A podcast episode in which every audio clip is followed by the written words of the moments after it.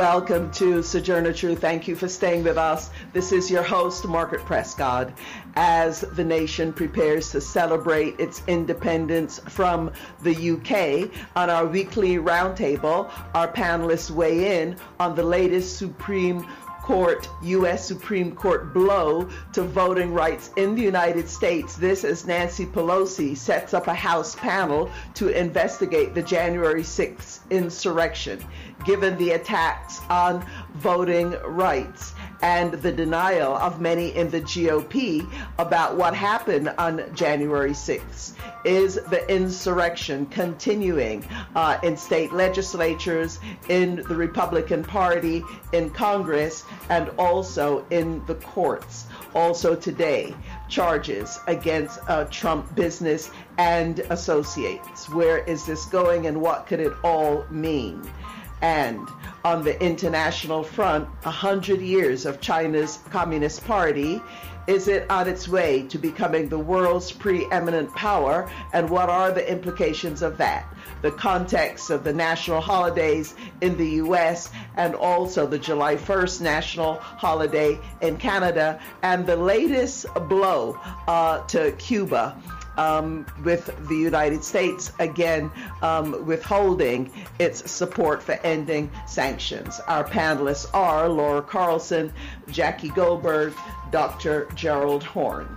We live in a global world. We're all interrelated. So on Sojourner Truth, we work to bring directly to you news and views on local, national, and international policies and stories that affect us all. And we draw out how those of us most impacted, women, communities of color, and other communities are responding. We also discuss the interrelationship between art and politics now for our news headlines.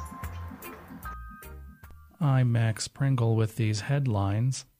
America's employers added 850,000 jobs in June, well above the average of the previous three months, and a sign that companies may be having an easier time finding enough workers to fill jobs. Today's report from the Labor Department was the latest evidence that the reopening of the economy is showing a strong recovery from the pandemic recession. Restaurant traffic across the country is nearly back to pre pandemic levels, and more people are shopping, traveling, and attending sports and entertainment events. The number of people flying each day has regained about 80% of its pre COVID 19 levels, and Americans' confidence in the economy outlook has nearly fully recovered. The result is that many businesses are desperate to hire and have posted a record number of jobs. With competition for workers intensifying, especially at restaurants and tourist and entertainment venues, employers are offering higher pay along with signing and retention bonuses and more flexible hours. The last U.S. and NATO forces remaining in Afghanistan have left Bagram Air Base 20 years after going in to the country to oust the Taliban and its Al Qaeda allies following the September 11th attacks. The base has been officially handed over to Afghan security forces. Feature Story News' Laura Macon Isherwood reports. Just months ago, 9,500 military personnel from 36 NATO nations could be found working in Afghanistan. But now, Bagram Air Base, that served as a launch point for coalition airstrikes against the Taliban and Al Qaeda, is no longer home to US troops. The last remaining few have handed the airfield over to the Afghan National Security Forces, more than two and a half months ahead of the promised September 11th withdrawal deadline. After 20 years of operations and training missions, it is the biggest signal signal yet that NATO's time in the country is coming to an end. But concerns are building that as troops leave, jihadist groups are making ground once more. That's FSN's Laura Macon Isherwood. As COVID 19 related restrictions are lifted across the country, more and more Americans are expected to fill the roads, airports, and railway stations this July 4th weekend. That's according to the American Automobile Association. AAA estimates that nearly 48 million people plan to travel between the 1st and the 5th, with about 43.5 million traveling by car. Air travel is expected to be at or near pre pandemic levels this holiday weekend. Mask requirements are still in place in airports and on board planes. People are warned to arrive at the airport at least an hour and a half before their scheduled flight. India's COVID 19 death toll has officially exceeded 400,000. That puts the country third behind the U.S. and Brazil in a number of COVID related fatalities. Half of the deaths have occurred in the past two months as the virulent Delta variant infected hundreds of thousands daily. But as FSN's Ishan Garg reports, Indian health officials are sounding an optimistic note that the worst is over. India has one of the lowest deaths per million among the 10 worst affected nations according to official data. But experts believe the real death numbers could be at least three times as high. But with the country's daily caseload falling to 46,000 on Friday as compared to 400,000 cases just two months ago, authorities are hopeful. Even so, Prime Minister Narendra Modi is asking people to not let their guard down and has instructed officials to vaccinate people on a war footing. They hope to inoculate all adults by by the end of the year, which authorities say could downgrade the pandemic to an epidemic. Ishan Garg, New Delhi. The Biden administration on Thursday designated 17 countries as not doing enough to combat human trafficking and warned them of potential U.S. sanctions. The State Department's annual Trafficking in Persons report also cited the coronavirus pandemic as a cause for a surge in human slavery between 2020 and 2021. Christopher Martinez reports. Although some countries saw improvements in their anti trafficking work, overall there's been an upsurge in trafficking over the past year. Blinken draws a link between the COVID 19 pandemic and the recent increase. In many places, as governments diverted resources to try to control the pandemic and address its secondary impacts, human traffickers seized the opportunity to grow their operations. People who were pushed into dire economic circumstances by the pandemic became more vulnerable to exploitation. And as more people spend hours online for school and work, traffickers use the internet to groom and recruit potential victims. It's another reason why it's so important to stop the pandemic as quickly as we can and help communities around the world. The 2021 Trafficking in Persons report is posted online on the State Department's website. Reporting for Pacifica Radio News KPFA, I'm Christopher Martinez. And I'm Max Pringle. You're listening to Sojourner Truth on Pacifica Radio. And this is Margaret Prescott, host of Sojourner Truth. It is our weekly roundtable, and our panelists are Laura Carlsen, Jackie Goldberg, Dr. Gerald Horne. And we're going to start out with the latest blow to voting rights in the U.S. This as the nation prepares to mark independence. But there are some of us of African descent, indigenous descent, a lot of brown people who are wondering, well, what does July 4th and independence really have to do with us. We are still on the long march to freedom. And then on Thursday, July 1st, the U.S. Supreme Court uh, gave red states a green light to further suppress voting rights. The nation's top court supported two Arizona voter suppression laws. One prohibited the collection of absentee ballots by anyone other than a relative or caregiver, and the other threw out any ballots cast in the wrong precinct. Well, before I play a clip and, and get us started, get this discussion started, let me first welcome our panelists. I'd like to welcome Laura Carlsen, Director of the Americas Program. She works with Just Associates, an international feminist organization. She's based in Mexico City, where she's a regular contributor to America's Updater, Foreign Policy in Focus, Counterpunch, and several Spanish language publications. Laura Carlsen is also a television host and commentator commentator on globalization, the drug war, immigration, and gender issues for various international news outlets. Laura, welcome. Thank you, Margaret. Great to be here.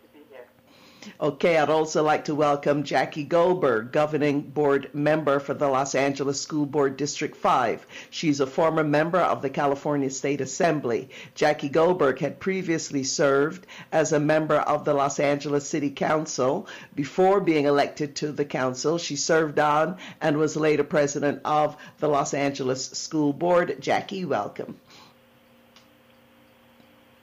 Thanks for inviting me and Dr. Gerald Horne. Moores Professor of History and African American Studies at the University of Houston. He's written more than 30 books. His most recently published book is The Bittersweet Science Racism, Racketeering, and the Political Economy of Boxing. He's also the author of The Dawning of the Apocalypse The Roots of Slavery, White Supremacy, Settler Colonialism, and Capitalism in the Long 16th Century. Dr. Horne, welcome.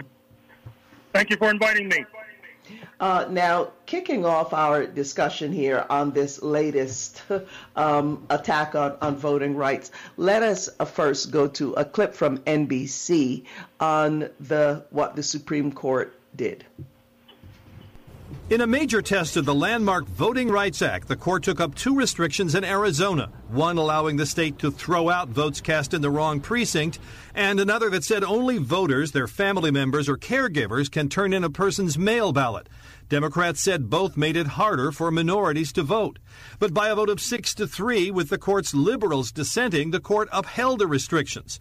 Justice Samuel Alito's majority opinion said all voting laws impose some burden, and they don't cross the line even if they create small disparities in voting as long as the state has some justification for them.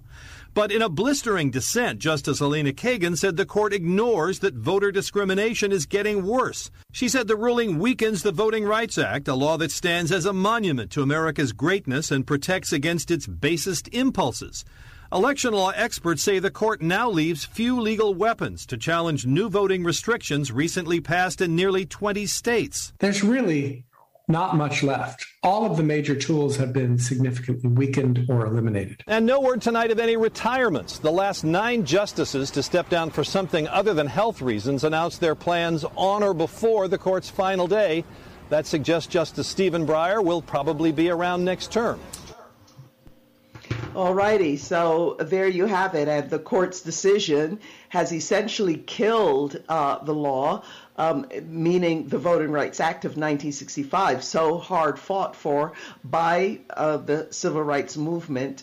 Uh, this law was once praised as the most effective civil rights legislation in U.S. history, and as you heard, the vote was six to three. So all that essentially remains now of the Voting Rights Act is the section banning vote dilution in redistricting that's based on race and the ban on intentional discrimination. But a lot of these laws we're seeing around the country are definitely intentionally uh, discriminatory.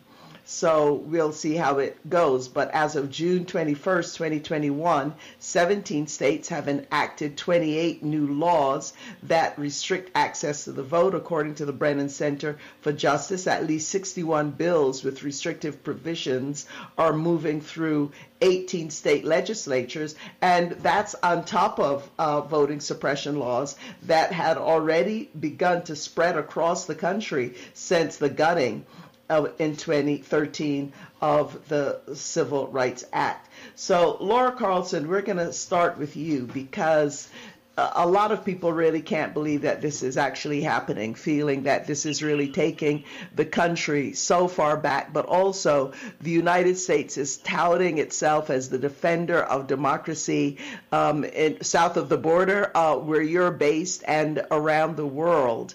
And people are really wondering what can happen now because the courts, in a lot of ways, were seen as the last bastion of uh, the Supreme Court where the Voting Rights Act can be held up. So it seems as though now Congress has to act, but the two bills, voting rights uh, bills in, in Congress, don't seem to be getting anywhere in the U.S. Senate. Laura Carlsen.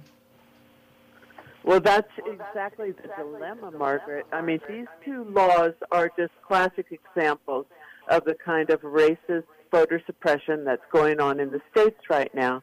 The Democratic National Committee reports that the first, actually, according to their studies, has led to the rejection of twice as many minority votes as uh, as votes of other people, and also the the part of the law that would limit the ballot collection process specifically targets communities of people of color. So there's no doubt about that. What we know now is where the court stands. That's no surprise.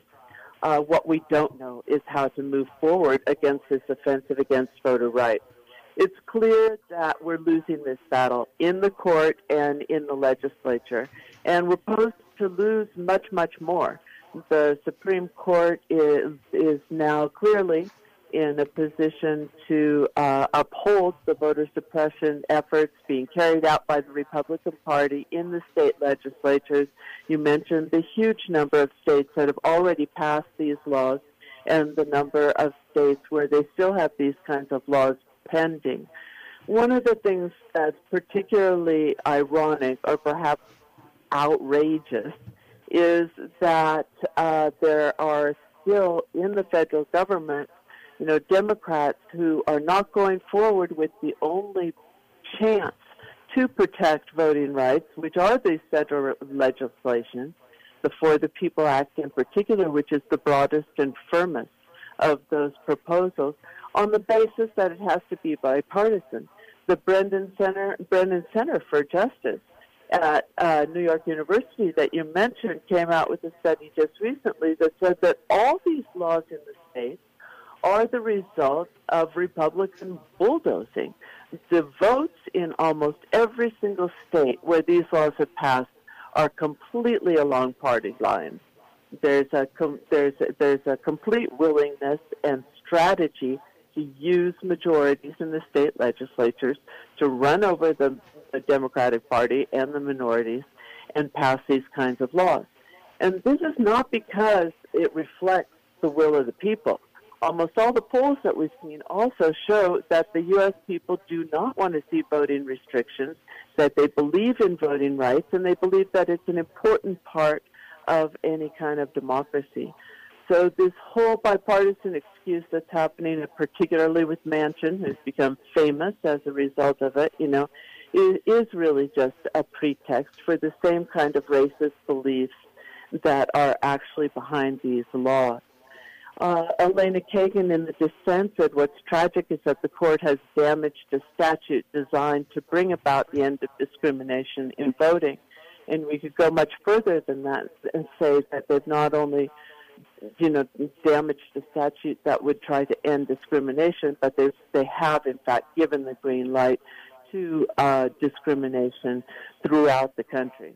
This is extremely serious, again, because, as you mentioned, the situation in the in in Congress, where without uh, getting rid of the filibuster, there's almost no future for the For the People Act, which would be, again, the broadest in terms of guaranteeing voter rights, or even for the more limited John Lewis Voting Rights Act, um, which some people said had some chance of having Republican support, but probably doesn't, and uh, probably means that, yes, this is being gutted.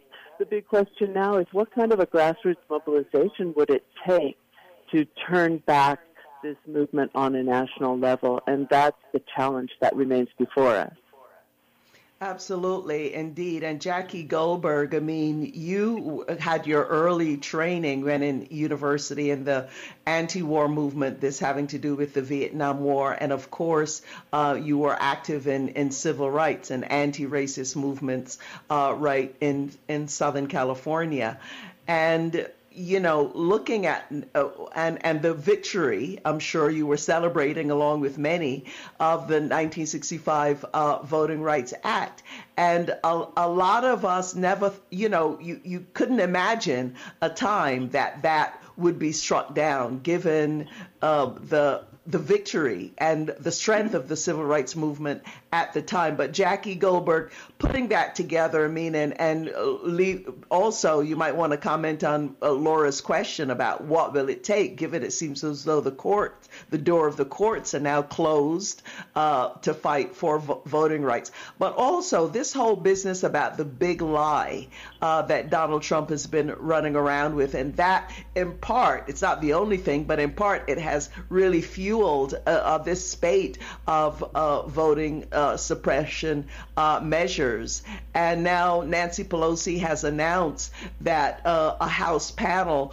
will investigate it. But one really has to wonder you know, what kind of whitewash is going to happen to January 6th because it seems to me as though it is a piece of a whole. The insurrection, the lie, voter suppression, etc. Jackie Goldberg. Well, first of all, to ever look to the Supreme Court for anything progressive would mean you have no idea of the history of the U.S. Supreme Court. uh, I mean, right. starting with Plessy versus Ferguson, separate but equal is certainly equal. Dred Scott says, no, I don't care where you ever lived. You're still a slave. You're always a slave. And by the way, no black person can ever become a citizen. So why we expect anything from a Supreme Court Uh, is is surprising to me. That's number one. Number two is Mitch McConnell and the Republican ruling class says, I don't really care if you ever control legislators again, as long as we run the courts.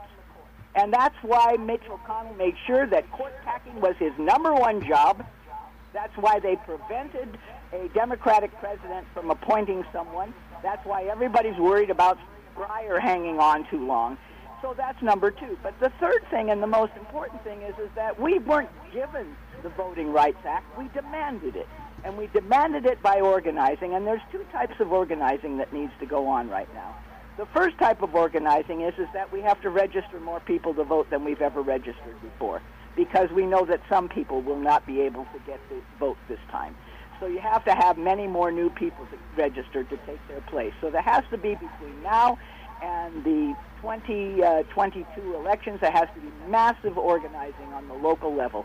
Everywhere in the country, we need to be organizing new voters and pr- getting ready to help people get to the polls. We need to be identifying what in the laws are the most harmful to which groups and then seek to find solutions around them right now. Not court solutions, but organizing solutions because the courts have been packed and they're going to continue to be packed and they're going to be blocked by McConnell if he can, even with Democrats in control. So the third thing that we need to do is we need to seriously take a look at legislation, probably not this term but next, about changing the role of the Supreme Court. The U.S. Supreme Court in the Constitution of the United States was never intended to decide anything but disputes between states. That's its function. That's its function. Its function was not to tell Congress what was constitutional or not. That was not its function. That wasn't a function it assumed on its own. And it is time for law to say, okay, here are some things you can decide, and here are some things you cannot decide. They are not your business. Because whether or not a state can vote or not vote, and you decide its constitutionality, no, you don't get to decide that. That's not your job. The other thing they could do is they could add the num- add to the number of, of uh, folks. So once we have enough Democrats in to appoint them, to uh, add number of people. Who said it had to be nine? Who said they had to be elected, uh, appointed for life? There's nothing in the U.S. Constitution that makes them appointed for life. So there are changes you could make that will at least rein in the reactionary uh, Supreme Court we have. But the short term and the medium term is all about organizing. It's back in the streets. It's demonstrations in Washington. It's going to everybody's who voted against any of this uh, in their districts to do again what we did when they tried to kill Obamacare. Uh, we went into their districts. Uh, we, we, it is a time for us to say, all right, here's the challenge. You have declared war. U.S. Supreme Court, you have declared war. 18 state legislators, you have declared war. You've declared war against your own damn constituents, and we are going to organize those constituents to fight against you. Anything short of that is not going to make any difference. Yeah, and uh, Dr. Gerald Horne, I mean, Jackie Goldberg, absolutely right. I mean, the Supreme Court, you're a historian. You could look back in history to see the all of the negative um, rulings they have uh, made, particularly around the issue of uh, race. Uh, but not only that. And it seems as though, I mean, on this show, uh, Dr. Horne, we've talked about the first Reconstruction after the slavery period, the destruction of the first Reconstruction. And many people say that the second Reconstruction in the United States was around the Civil Rights era, including the winning of things like the Voting Rights Act. And now the Poor People's Campaign, a national call for moral revival, they've called for a third Reconstruction and are pushing for it, are, are hitting the streets, and will be hitting the streets again, I understand, in uh, the next week or so.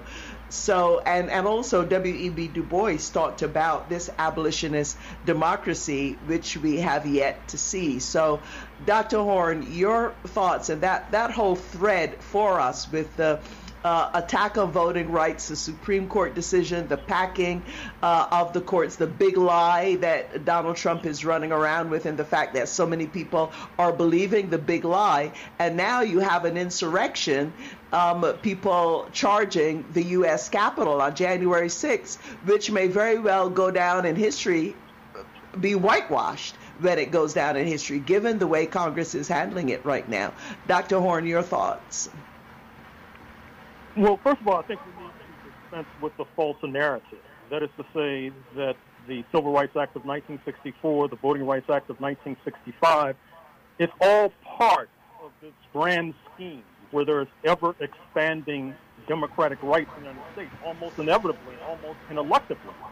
And in that context, what's oftentimes dismissed is the fierce resistance to ever expanding democracy, which we saw in Boston during the busing crisis of the 1970s, and not to mention throughout the South, throughout this whole period up until today. And what we've also lost sight of as a result of basically accepting this uh, written liberal narrative is that it was international pressure that helped to convince the United States to move away from Jim Crow that is to say, the context of the Cold War, Africa surging to independence, the United States worried about winning hearts and minds in resource-rich Africa when people of color in this country were treated so atrociously. The Supreme Court even mentions that in the epical Brown versus Board of Education decision of 1954. So instead of accepting these false liberal narratives, we need to go back to what is the actual case. And in that context, as a glimmer of positivity, I should mention the United Nations Human Rights Council report uh, issued under the aegis of former Chilean President Michelle Bachelet, which examined the police terror, not only in the United States, but particularly the United States, and came to the conclusion that amongst other remedies, there should be um, more attention to systemic racism and steps towards reparations. It's this kind of international pressure that our organizations and our movements have lost sight of which is one of the reasons why we're in such a deep hole today. Uh, you are correct with regard to all of these efforts being of one piece. That is to say, voter suppression, the Supreme Court decisions, the January 6th insurrection. And with regard to the latter, evidence is emerging that these insurrectionists, at least some of them, had weapons stored across the river in Virginia, and they basically planned to take the Capitol and hold it as if this was some sort of 19th century battle. You should also know that with regard to these recent Supreme Court decisions, we should not lose sight of the other decision, which has to deal with whether or not the state of California can ask for information on rich donors donating to certain organizations. This is the evil twin of the Civil Citizens United case. Remember that case of about a decade ago unleashed a tsunami of campaign donations and cash flooding into the political system. We were told at the time that you could be able to trace this because you could ask for information on who the donors were. The decision yesterday suggests that that's a dead letter, and so we can expect a flood of dark money, that is to say, money where we're not even sure where it comes from, to be flooding into these particular elections. I'm saluting the Department of Justice for seeking to bring Georgia, the state of Georgia, to court uh, on the premise that they, with their recent electoral so-called reform, have basically engaged in intentional discrimination. But you don't have to be a lawyer to know that it's very difficult to prove intentional discrimination, although I wish them well. And with regard to the role of the Supreme Court, the Biden administration has invoked a panel that is now studying the role of the Supreme Court. But the problem we face with regard to revamping the role of the Supreme Court is the problem that I mentioned when I began my remarks, which is that there is a Euro American electoral majority. That is to say, not a majority of the entire electorate, but a majority of Euro Americans. They voted 75 million plus for Donald J. Trump in November 2020. And in some ways, they the base is directing the leaders as opposed to leaders like Mitch McConnell leading the base around by the nose. And so until that formidable problem is addressed, I'm afraid to say that the hole we have dug for ourselves will become ever deeper.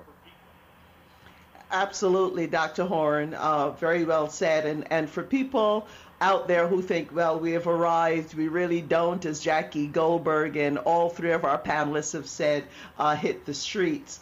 Uh, just consider the fact that of what Dr. Horne just said of uh, people who were arming themselves, were planning on, on taking the Capitol, marching across the Senate uh, chambers with the Confederate flag, and uh, that uh, insurrection, as far as I'm concerned, continuing with Donald Trump running around the country uh, you know, talking to his base about the fact that Biden was not really elected.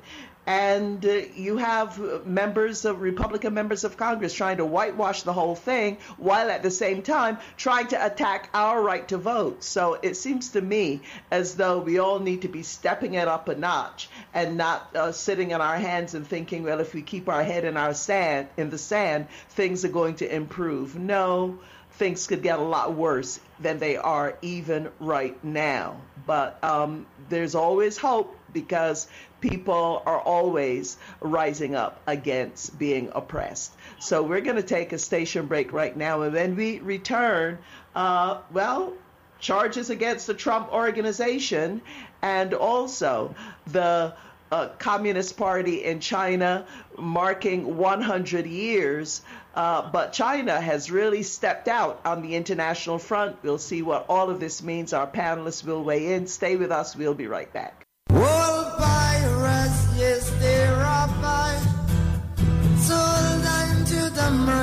Ships. Minutes of a day to guide from the bottomless pit. But my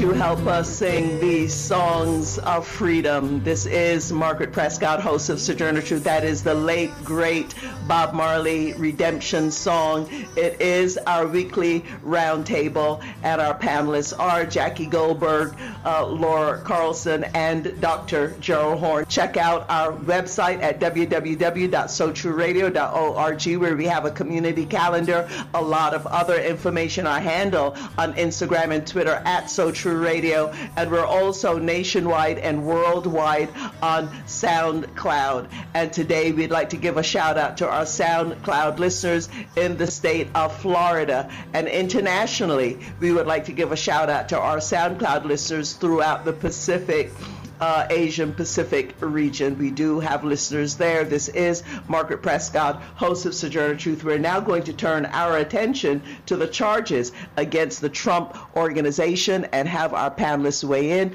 Let us go now to a clip from the Washington Post. Is chief financial officer of the Trump organization. He's been that since the 90s. He's been an accountant for Trump since the 70s. He's probably the person who knows Trump's finances better than anyone in the world, including probably Trump. From what we understand, talking to people familiar with the case, they have to do with taxes, and particularly the taxes that should have been paid, allegedly, on benefits given Trump organization executives, things like perhaps apartments or cars, school tuition, free things that uh, Trump organization executives got as part of their work um, on which taxes were allegedly not paid. Uh, these charges are unprecedented. They are unique. Uh, people across the country, we believe, have heard of corporate apartments, have heard of corporate cars, uh, all of this is on the books and records of the company. That's how they know about it. The Manhattan District Attorney and the New York Attorney General have been investigating Trump org for more than two years.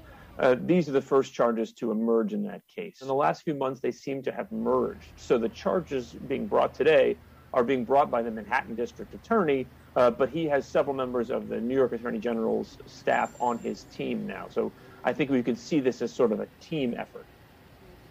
In 244 years, we have not had a local prosecutor go after a former president of the United States. For Trump, there's not a lot of good news today. His company has been indicted, uh, which may impact its ability to get loans, keep its current loans, deal with. It's that he himself is not charged, and that there may be some indication in the charge against Weisselberg of the strength of the case that prosecutors have against Weisselberg. I think from the outside, there are some people who look at this and think you can't get Trump, you can't charge Trump or convict him without the help of somebody like Weisselberg who can say, you know, I was in the room when Donald Trump told me to do this, and I said, hey, this is illegal. We can't do it. He said, do it anyway.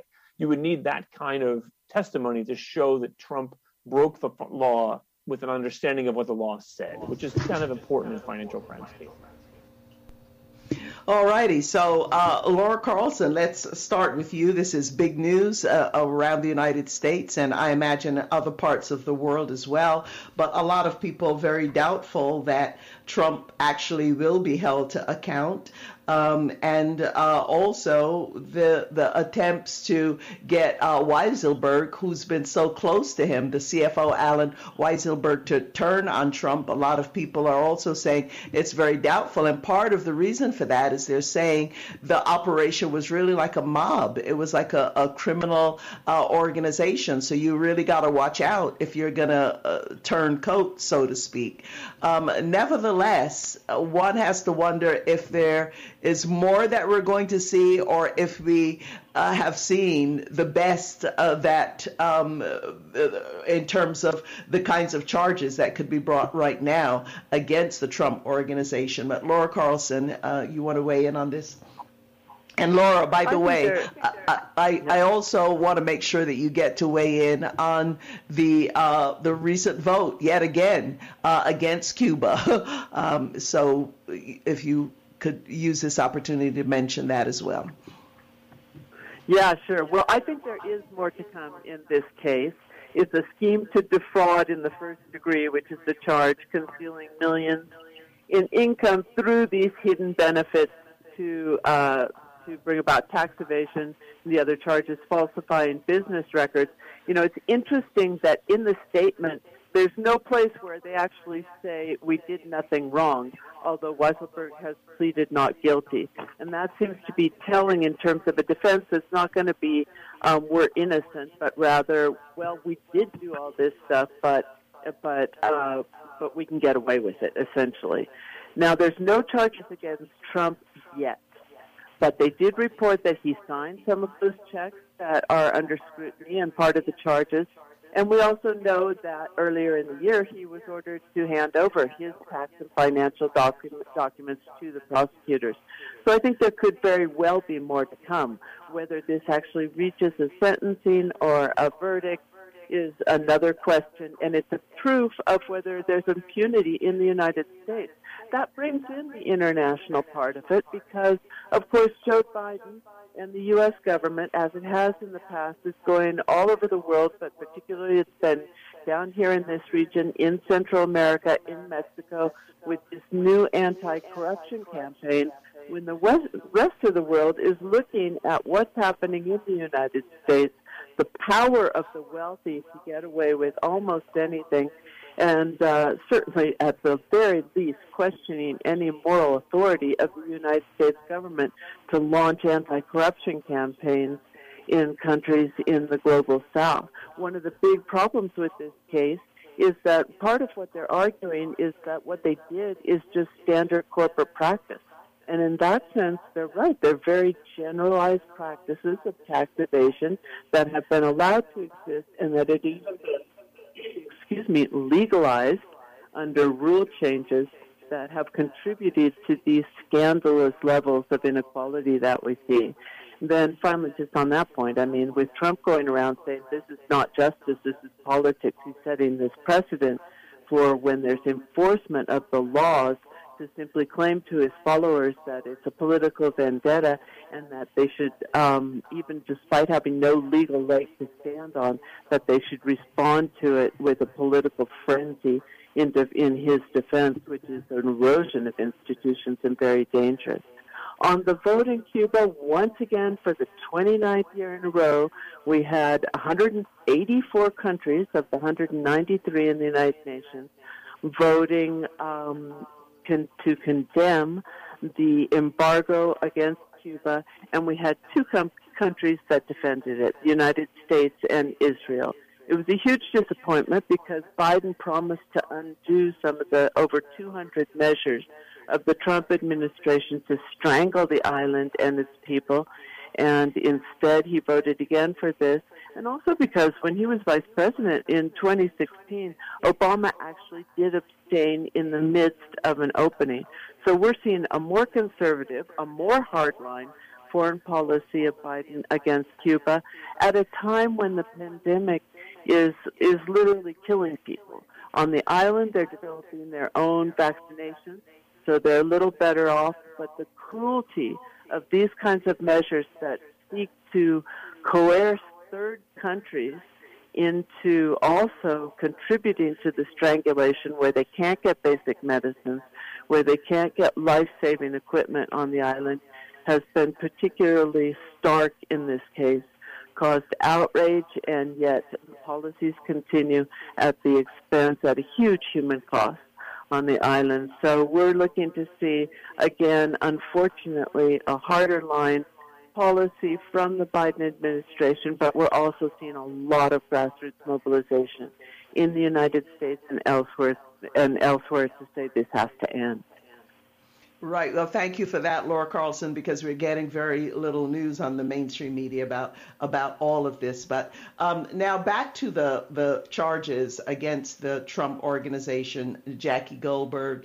Uh, you know, at least uh, NBC News is saying that the indictments are suggesting that uh, Weisselberg isn't ready to flip on Trump, but then they have in parentheses yet. Um, personally, I would be shocked if he does, but you know, I could be wrong. But your thoughts on the implications of all of this, because this is the Manhattan uh, DA's office that's been carrying out this investigation alongside the New York Attorney General's office. Jackie Goldberg. Well, I think the question is: is are the charges against uh, Weisselberg sufficient to make him really worry about his own future and not about Trump's future? And probably not. Probably not. Uh, although, you know, you never know what people will do when they're actually facing prison time. They would not have brought the charges against Weisselberg if they didn't have a really solid case. One of the problems of going after Trump is, is that Trump has been paranoid his whole life. So he takes no notes. If he takes notes, he throws them away and rips them up. He doesn't use email if he can help it because he doesn't want any tra- any evidence that, that can indicate his involvement in anything. So this is a man who has known that he has been doing illegal things for so long that he lives his life in a way to prevent him from being prosecuted. Having said that, however, if they in fact really do provide sanctions against the um, uh, Trump organization, which was indicted, not just Weisselberg, then you begin to see some problems for Trump in terms of the, the what is it, something like $330 million debt he has to Deutsche Bank. That's one of the problems that he has. He, uh, Deutsche Bank also is not all off the hook yet because the big investigations that are going on about Trump himself personally are about the Trump policy of how they evaluated their properties being less valuable when I have to pay taxes and more valuable when I need to use them as a uh, basis of getting a loan. I think that investigation with the uh, with the um, uh, grand jury is still going on, and I think the Deutsche Bank has some real problems that it will not defend Trump over because uh, it does not need to have any more problems than it's already having with Trump, which is the $330 million debt. Finally, I think it's important to say that I think that while this might give Trump a short-term little boost with his base, who already believes that he's never Trump has never done anything wrong in his entire life and has only been prosecuted for things that because we're all jealous of him. Um, you know, I think that that is actually uh, not going to last very long. And the reason I don't think it's going to last very long is because I think a trial, which I do think will happen, I think a trial will bring out information that will make it much harder for him to argue that somehow or another uh, that uh, 15 years of illegal activity in terms of taxes should be ignored. So I think that this is a blow. I think it's a blow because really what Trump sells is Trump, the name Trump. And once Trump name becomes associated with crimes and criminal activity, uh, it does devalue it. And uh, the only thing that Trump has ever worried about that we can see for sure is the valuation of his name. And that is has been a blow. Right now, it's already a blow. Right, and, and Dr. Gerald Horne, your take on all of this, because it, it also seems as though we have to wait and see if the GOP leadership, they're going to continue uh, to give their strong support for Trump. It does seem as though if this begins to negatively impact Trump, uh, we'll see what they're going to do about it. Uh, you know, McConnell, after that whole insurrection period, you might recall, uh, and the, you know, the failure uh, to really hold Trump to account for that. And Mitch McConnell said in his speech, well, you know, uh, the Trump can be held to account or hasn't been held to account yet. I don't have the exact quote in front of me, but kind of implying there may be something down the road. Now, that may not be worth a, a hill of beans, but we'll have to see how it goes because this is really these um, the New York General's office and Manhattan DA's office going after a mob operation and a huge mob operation. Dr. Gerald Horne. Well, with regard to Mitch McConnell and the GOP leadership turning against Mr. Trump, I would not necessarily bet on that. As I suggested, I think that the base is directing the leaders rather than vice versa. Yeah. That's one of the reasons why Liz Cheney, the congresswoman from Wyoming, who has been so adamant in her critique of January 6th and Mr. Trump, probably will not win re-election in November 2022 in the most conservative post-Trump state of them all. On the other hand, I do think that there is reason to feel that Mr. Trump, at least legally, is not out of the woods yet. The grand jury, which delivered his chief financial officer, Alan Weisselberg, to lower Manhattan in a courthouse in handcuffs, is still in town. Uh, they could still come up with other charges before it is not impaneled, which will take place a few months from now. Not to mention what you've already suggested, a parallel investigation by the New York State Attorney General, uh, Letitia James. And we also need to await whatever evidence the January 6th panel that now has been invoked by Nancy Pelosi, what evidence will emerge from there concerning Trump's ties to this insurrection, which could basically be called an attempted coup d'etat. So I think Mr. Trump uh, would be well advised to hire a few more lawyers. right, and, and Dr. Horne, we're actually going to go into our international uh, front um, next. So, and uh, if we, hopefully we'll have time also for you to comment on these holidays in Canada and uh, the 4th of July. Uh, maybe we can do that quickly and then we'll wrap our show up with the discussion of the China's Communist Party turning 100. Dr. Horne. Well, yesterday was Canada Day, and appropriately enough, it was marked by indigenous resistance indigenous mass protests, toppling of statues uh, throughout the land, and not necessarily connected to it, but it should be mentioned, the torching of Catholic churches in Canada, since the Catholic Church has been accused credibly of being responsible for these unexplained deaths of so many Native Americans that are now turning up with regard to these unmarked graves clearly what you're having in Canada is a reckoning with regard to settler colonialism. And I'm afraid to say that given the national chauvinism that is embedded in the July 4th holiday and this idea that the revolt against British rule in the United States was greatly for, for humanity, it's difficult to see such a reckoning taking place anytime soon in this country. In fact, as we've discussed on these airwaves, the uh, the attack on so-called critical race theory is basically an attack on the effort to have a more critical examination of United States history, particularly the role of slavery. But I'm afraid to say that the uh, is out of the barn, uh, we see that not only did Nicole Hannah-Jones, the 1619 project architect from the New York Times, not only after mass protests in Chapel Hill, she received tenure at the University of North Carolina over the strident objection of the right wing, but also, interestingly enough, there was very active and energetic and raucous student protests, which helped to vouchsafe that decision. But it's not only Nicole Hannah-Jones. Uh, one of the most prestigious uh, intellectuals in Black America, Tyler Stovall, published this book, White uh, uh White Freedom, which basically lances and critiques the supposed victories of the Enlightenment in 1776, just as we've mentioned Raoul Peck, the Haitian filmmaker, and his Exterminate All the Brutes, which also denounces settler colonialism. So there is a basic schism in terms of the understanding of what 1776, July 4th, meant. And increasingly, you have this runaway train amongst black intellectuals, which is saying, hold on, wait a minute, this was not a great leap forward for the indigenous and the Africans. And then you have others on the other side still trying to maintain the old time religion. Right, thank you for that, Dr. Horne. And as promised, we're going to now turn to China. China's Communist Party on Thursday, July 1st, China celebrated the 100th anniversary of the Communist Party of China, which has ruled since the country's 1949 revolution. It is known as the CPC in China. It was founded on July 1st, uh, 1921 in Shanghai.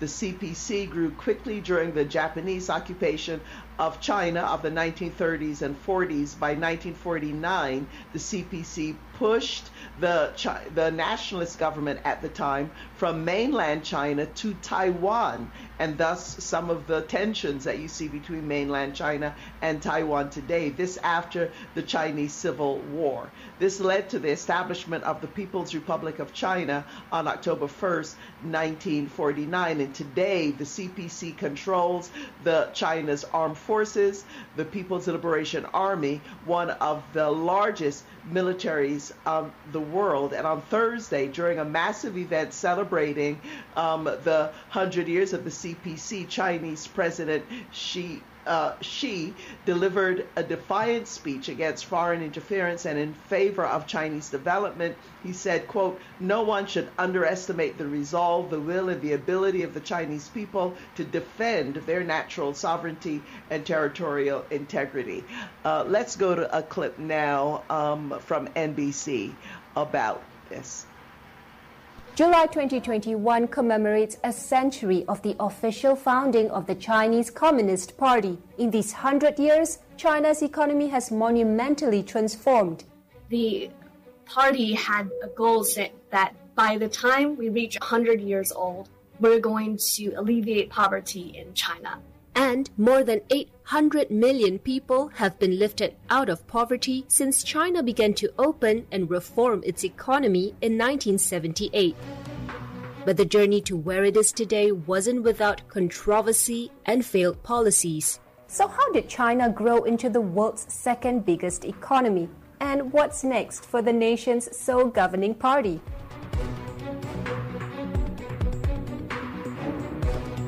To help bring the party's 100 year history to life, I called up CNBC's China correspondent Evelyn Cheng in Beijing. Thank you for joining in. There's really no one better to have this discussion with. Glad to be here. Hope I can be of some help. Now I know like a hundred years is a long time. So because we're CNBC and we cover business news and in the interest of time, let's focus on the economic story today. Sounds good. While the People's Republic of China was founded in 1949, the Chinese Communist Party was created 28 years before that in 1921. There was a whole upheaval globally, and so Chinese young people at that time were very heavily influenced by Marxist thinking, by kind of workers' movement. In 1945, Mao Zedong emerged as the leader of the party. After defeating the Kuomintang in the Chinese Civil War, the People's Republic of China was established in October 1949.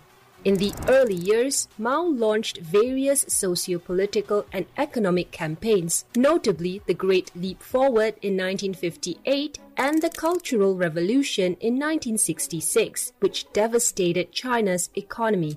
You had efforts to implement local industrialization through the Great Leap Forward. That involved villages setting up furnaces in their backyards and having very localized production. But with things like machinery, I think that ran into a lot of problems, which was you know, famine, and reportedly tens of millions of people died because of that. Okay, so uh, Laura Carlsen, we're, we're going to try to uh, fit everyone in here if we can. We definitely do want to hear from Dr. Gerald Horne, who has studied China so much. But uh, Laura Carlsen, uh, just some quick thoughts from you now on the significance of this anniversary and the role China is playing around the world. Laura. Well, there, it's certainly been a dramatic history from its founding on the Shanghai boat and over the last 100 years. Um, one of the things that's significant that they've noted in the anniversary is the role or the lack of a role for women. There were fewer than 10% in the last National Congress, and not a single one in the Politburo Standing Committee, which is the uh, maximum organ of, of, of governance. The quotas aren't being met. It's a rigid, patriarchal, old school system in the midst of rapid economic and geopolitical change. And then we see, especially now with this new Cold War brewing, that what's shaping up is uh, this very strong party, authoritarian, um, you know, amid changes. And from a feminist perspective, it means that what we're looking at is this patriarchal authoritarian system in China coming up against, with increasing frictions, this capitalist patriarchal system in the United States, and that this right. new Cold War then could mean violence for the rest of us. Absolutely. And, and Dr. Horne, we'll go to you next. Well, what's remarkable about July 1st, the centenary of the Chinese Communist Party, is that neither the detractors of the Communist Party nor President Xi himself mentioned the key to how and why it is that China is now a juggernaut in the passing lane about to leave U.S. imperialism sprawling in the dust, and that is, of course, the early 1970s anti-Soviet entente with Washington, which helped to unleash a tidal wave of foreign direct investment. And with the U.S. working class and labor movement weakened and debilitated by the Red Scare and the Cold War, they were hardly able to object as jobs flooded across the Pacific uh, to China. And then, oftentimes lost sight of, is what China did in the late 1980s, early 1990s, when it sided with U.S. imperialism once again during the Japanic. Recall that there was all this hysteria about Japan leaving the United States uh, far behind. Uh, China, of course, weighed in and had, in a sense, reason to do so given the depredations committed by Tokyo during the Pacific War in the early 1940s. But in any case, that too helped to win China plaudits in Washington. But now I think it's fair to say that this deal with China, the Nixon Kissinger deal, instead of being seen as a stroke of genius, might be seen in retrospect as one of the most disastrous, disastrous, catastrophic geostrategic decisions in the history of the world. Oh my. On that note, we're going to have to leave it there. Another fascinating roundtable. I'd like to uh, thank Kiana Williams, our audio engineer, assistant producer Romero Funes, and y'all please stay safe. Bye-bye. Bye-bye.